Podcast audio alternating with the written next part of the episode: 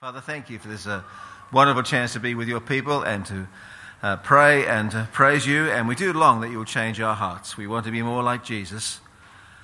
We want to have the mind of Christ and the heart of Christ. So pray, we pray, as we hear again your life changing word, it will indeed do that in our lives this morning for our good and for your glory. Amen. Well, I guess like many of you, uh, most mornings I, I try to have my morning quiet time. I don't always, but I, I do most days. And uh, I do what you do. I begin by praying. And uh, I, always, I always begin with prayers of thanks. I, I, my, the first word I breathe in the morning normally is thank you to God uh, for a good night's sleep. Isn't, isn't a good night's sleep a great thing? I just thank God for a good night's sleep. Uh, and then I thank God for my health. When, and the older I get, the more, I, the more I'm thankful. I thank God for my physical health emotional, and spiritual. I thank God that I'm healthy physically. And Australians today, are, maybe like Malaysians, we're pretty healthy. We're a fairly healthy race. Uh, I think the last half century, the life expectancy has increased by 25 years, which is great. Uh, I, I heard a guy speaking the other day who said that with stem cell progress, we'll be able to regenerate any lost limb within 20 years. He said by 2030 there will not be a Special Olympics. There'll be no competitors because they'll all have been, had their limbs regenerated. Uh, and just the last six months, enormous progress. We've, just, we've got this new bionic eye, which helps blind people. They can, they can see movement, they can detect light and shade, they can see where, if, if there are people or things there. There's a new d- device you put under your, your skin, it's neurological, which it'll help now to detect an onset of an epileptic seizure. We've made the most process, most progress in fighting heart disease in 20 years. A new drug that promotes the flow of blood, which helps fight heart disease. We're making great progress. We're, pretty healthy physically, many of us. Australia's report card on spiritual health isn't quite as impressive. And I, I do pray every day for my physical and my spiritual health. There was an article in our paper last year. The headline was this Australians are the worst sinners in the world. British researchers have decided. That's, that's, that, that, is so, that is so typical. You beat them in the, in the cricket, and that's what happened. That's so typical. It's so typical. But they did this survey of 35 countries to, find out how they go with committing one of the seven deadly sins. I mean, it's, it's kind of a stupid survey. You know the seven deadly sins? Uh, wrath, greed, sloth, pride, lust, gluttony, envy. Well, the survey found, by these pommies, the survey found Aussies come first in the world in envy and third in lust and gluttony. And do you know what? We're proud of it. We, Way to go, Australia! Yeah, we can't, we can't beat them in the Commonwealth Games, but hey, we can't beat America in basketball. We can't beat the Germans in football, but we can beat the world in lust. And we think it's great. Well, of course, it's not great. It's, it's, it's true. It's dreadful. So our report card, you see, on spiritual health isn't nearly as good. That's our theme today. From this passage from Luke 5, it's about being healthy. You've got the outline there on your sheets. Uh, and the two kinds of sickness that our Lord describes here the physical and the spiritual. I know you've been working through, Lord, just, just some background to remind you. Our Lord's gone back to Nazareth, his hometown, to launch his ministry. He went to the synagogue in Nazareth, he preached from Isaiah, and he laid down for people his mission, why he's come, who, who he's come to, and what for. He's come to the poor. He's come to proclaim good news to the poor. He's come to set the captives free, to give sight to the blind, proclaim the year of Jubilee. He's come to those in prison and the blind and poor, and by his word to set them free. He's a liberator. He's going to proclaim, preach good news to the poor. And now he meets in these verses two people who are, in fact, captives. In this case, to their disease. And we see how he sets them free. The first is a leper. Now, leprosy, it's a, thank God, it's rare today in Malaysia and, of course, my country. It's a terrible disease. Back then, the worst one. If you get a phone call from your doctor uh, out of the blue, he says to you, you know, Tom, Jack, Mary, I need to see you quickly, your heart sinks. And I, I suspect there's one word you dread hearing. Tom, I'm afraid you've got the big C. You have cancer. Well, back then, if the doctor rang and said, Tom, you've got the big L. The, the one word you hated to hear. Because once you heard that word leprosy, to all intents and purposes, your life was over.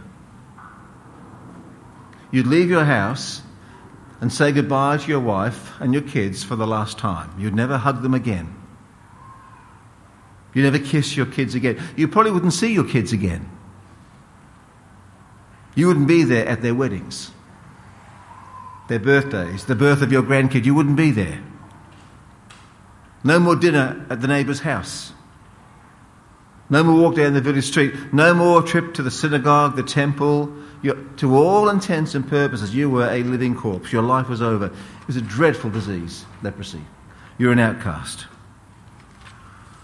Well, this man has heard about Jesus. Because, of course, they've all heard about Jesus. He's now, he's, he's so well known. At the end of chapter 4, we read, Amazement came over them all and they kept saying to one another, What is this message? For he commands the unclean spirits with authority and power, and they come out, and news about him began to go out to every place in the vicinity. So this man's heard about Jesus, his power, authority, and he knows with the same power he cast out demons, he could cleanse him of leprosy. He knows this man can. There's no doubt there. This man has the power.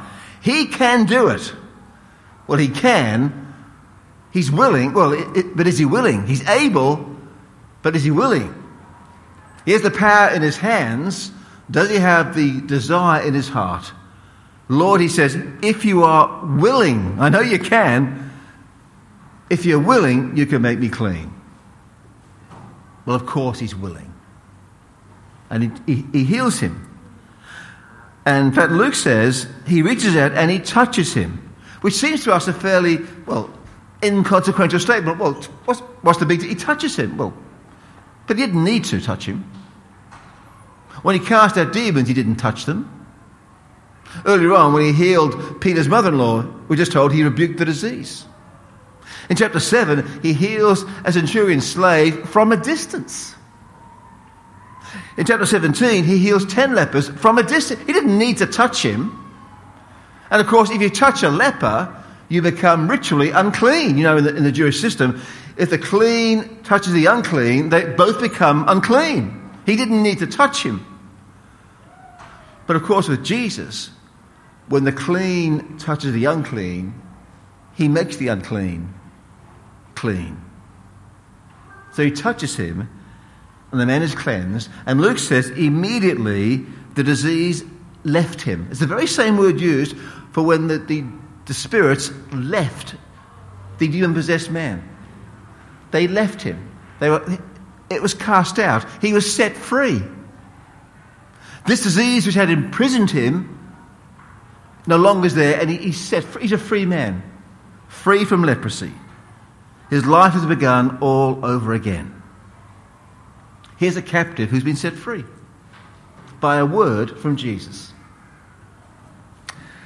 Well, the second scene is quite a contrast. The word spreads even more. We now, in the first scene, just our Lord and one man, two people. Now, a whole crowd. They're in a house, and I think hundreds there around the house. The word spread about him. And the Pharisees, for the first time, appear in the gospel. They've come from everywhere to check him out. They're the, they call them the moral and religious police. They've come to investigate him. And they're all there, this vast crowd. And some men come with their friend or maybe a relative who's paralyzed. Not unclean, but an outcast. He couldn't go in the temple, couldn't be a priest. And you know the story of their very desperate measure to get into the house. It's packed with people. It's reckless. I mean, can you imagine here at St. Mary's? The place here is packed. So folk outside, what do we do? Let's smash a window.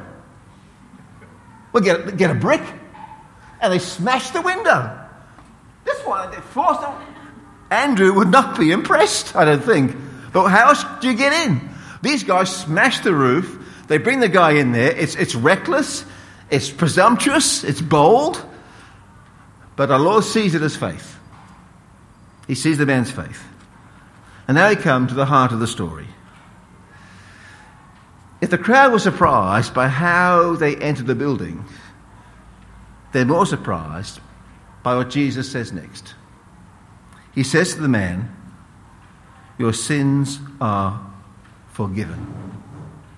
Now, isn't that striking? Because apart from the fact he's paralyzed, we know nothing about this guy. I spoke last night at the dinner on Luke's, uh, Luke 7 and the woman who washes our Lord's feet with her hair. And Luke says she, a woman came into the house, a sinner. He tells us she was a sinner. Luke does not say here, a paralyzed man came into the house, a sinner.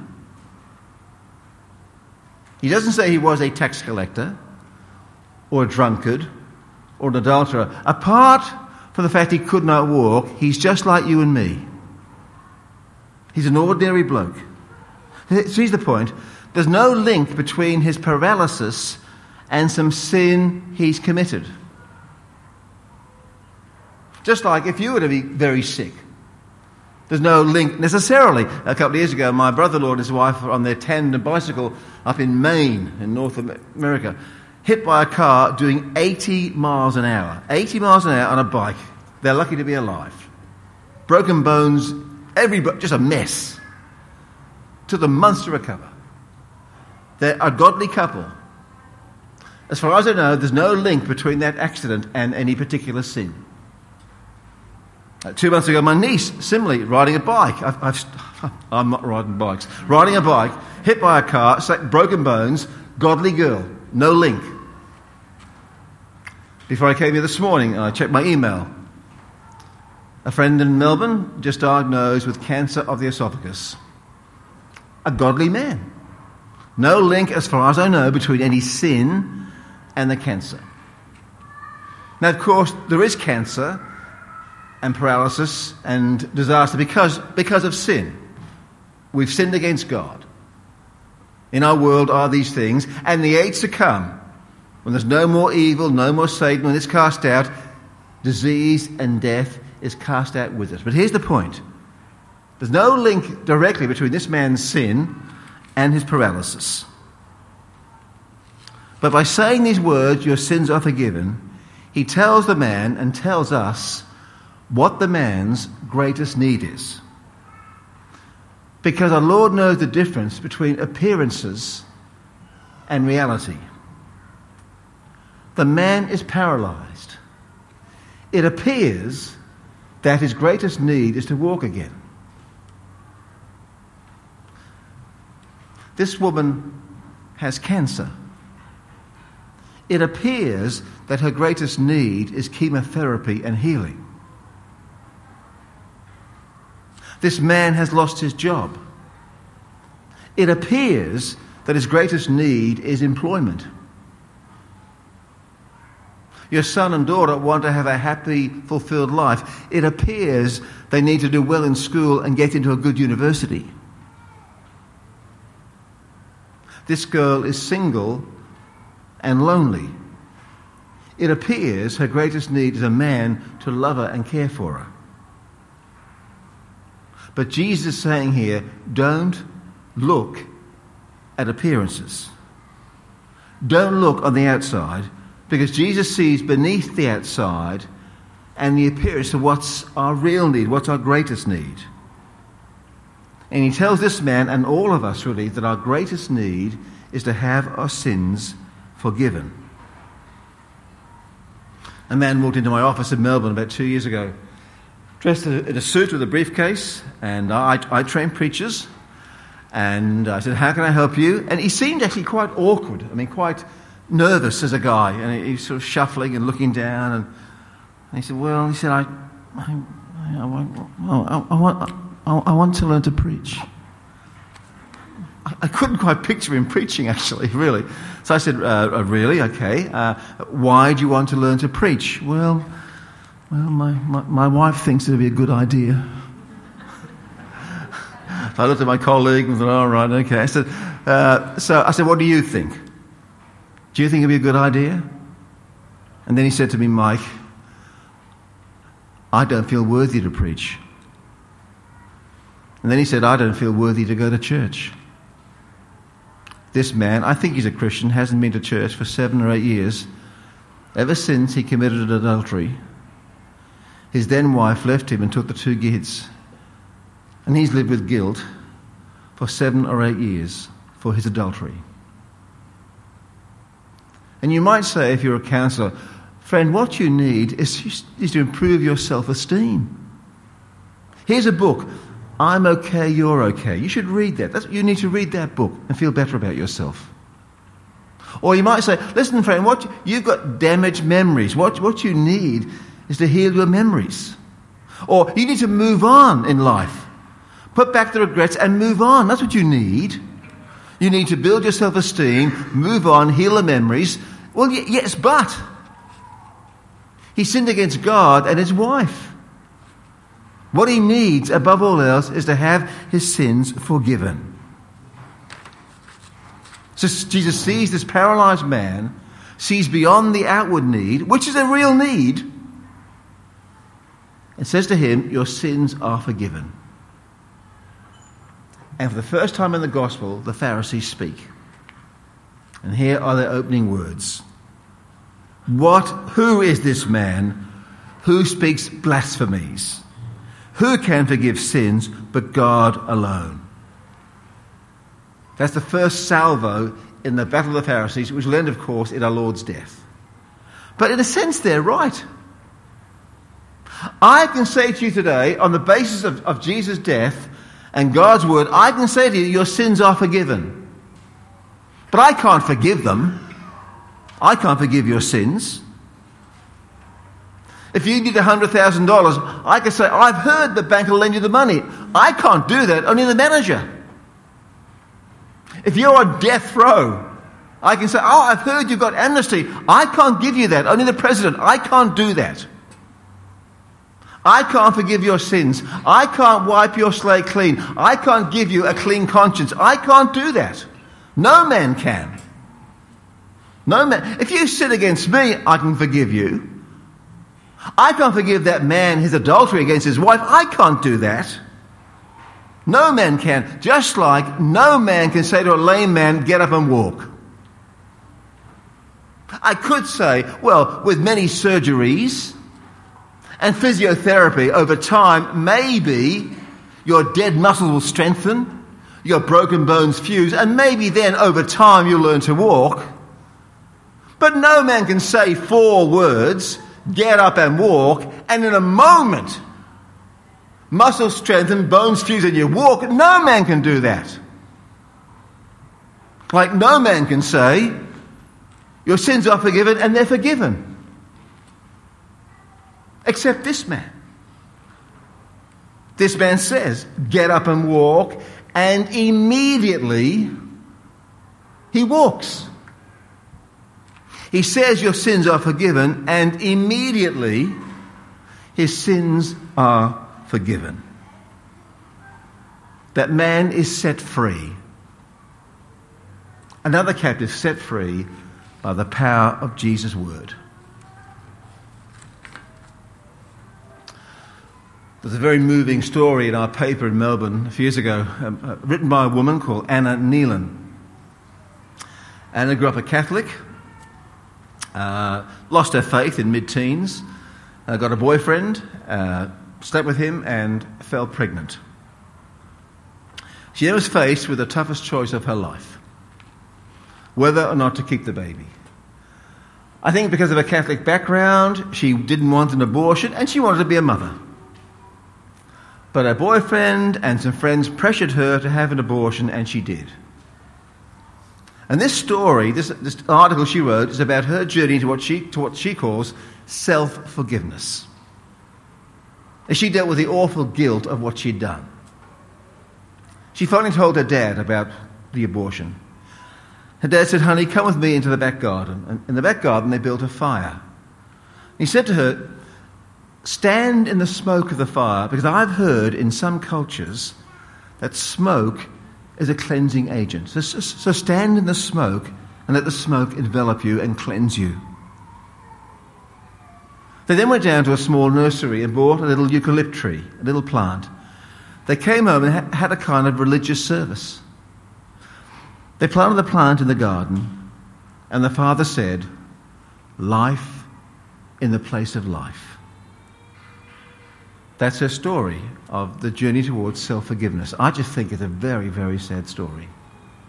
It's tragic. She has committed a terrible sin, taken a life. And in a folly, she thinks that standing in some dirty smoke or planting a tree can take away her sin. When the Lord Jesus says to her and to you and me, Your sins are forgiven. I can set you free from your guilt and make you new. That's why, right before he ascends to heaven, our Lord sends out the disciples and gives them a message, which is the sum of the whole Bible, which is at the heart of what we preach. He said, This is what is written the Messiah would suffer and rise from the dead the third day, and repentance for forgiveness of sins would be proclaimed in his name to all the nations. Jesus meets a leper who's diseased and unclean. And you would have said his greatest need is his scabs and sores cleansed. But you would be wrong. His greatest need is to have his sins forgiven. He meets a paralyzed man who cannot walk, and you would have said his greatest need is to walk again, but you'd be wrong. His greatest need is to have his sins forgiven. And you pick up your paper and read of the awful events in Palestine between Israel and the Palestinians, and you would have said their greatest need is an envoy to bring political peace but you would be wrong. Their greatest need is to meet the Prince of Peace. For what did it profit a person to be able to walk, or to be physically clean, or even to live with peace with their neighbour and forfeit their soul? Now, don't get me wrong, I'm not saying these other things aren't important. Jesus made the man walk again. I, like you, long for peace. But what is the greatest need? What word do people deep down long to hear? You may know the story uh, that Ernest, Ernest Hemingway told of a father and son in Spain who just fought all the time, and the son finally, in anger, left home and ran away broke the father's heart. The father searched high and low for his son all across Spain. Finally tracked him down to somewhere in Madrid. Put an ad in the paper one day. The ad read this Dear Paco, meet me tomorrow at noon at the newspaper office. All is forgiven. I love you, Father. He went there the next day at noon to find waiting for him 800 Pacos. That's the word our world longs to hear from our Father. All is forgiven. Come home. I'll make you new. That is our message to the world. Let me say two things as we wind up. Friends, let's look at people through the eyes of Jesus. Now, I'm not saying be blind to their physical needs, not for a moment. Care for their physical needs. But see beyond the appearance to the reality. It breaks my heart to talk to parents in Malaysia about their longings for their kids. And all I hear is, well, Oxford, Cambridge, Melbourne, doctor, psychiatrist, engineer, that's, that's all I hear. I could care less about my kid's profession. My daughter quit school at the beginning of year 11. Quit school. Spent two years as a waitress in Melbourne. Folk say, oh, Mike, don't worry. One day she can go to university. She then joined a group called Operation Mobilisation. Became for two years a missionary. She begins next month Moody Bible School to prepare for ministry. I guess she'll never go to university. You're looking at the proudest dad in the world because she loves Jesus. Her sins are forgiven and she's proclaiming the gospel. I couldn't ask for anything more from all my kids. Look beyond the outside to the inside and keep returning to our crucified King. I, I don't know any of you guys apart from two or three. I, I gather most are disciples. But maybe today you're carrying around with you today in this chair a ton load of guilt abortions, affairs, addictions, regrets. Come again to Jesus and hear the words this morning My dear child, whom I love, your sins are forgiven. Walk away from here this morning with a cleansed conscience, a clean heart a new life. Walk away today with a smile on your lips and joy in your heart. It's the best news in the world. Because this man, by his powerful word, sets the captives free. Let's pray.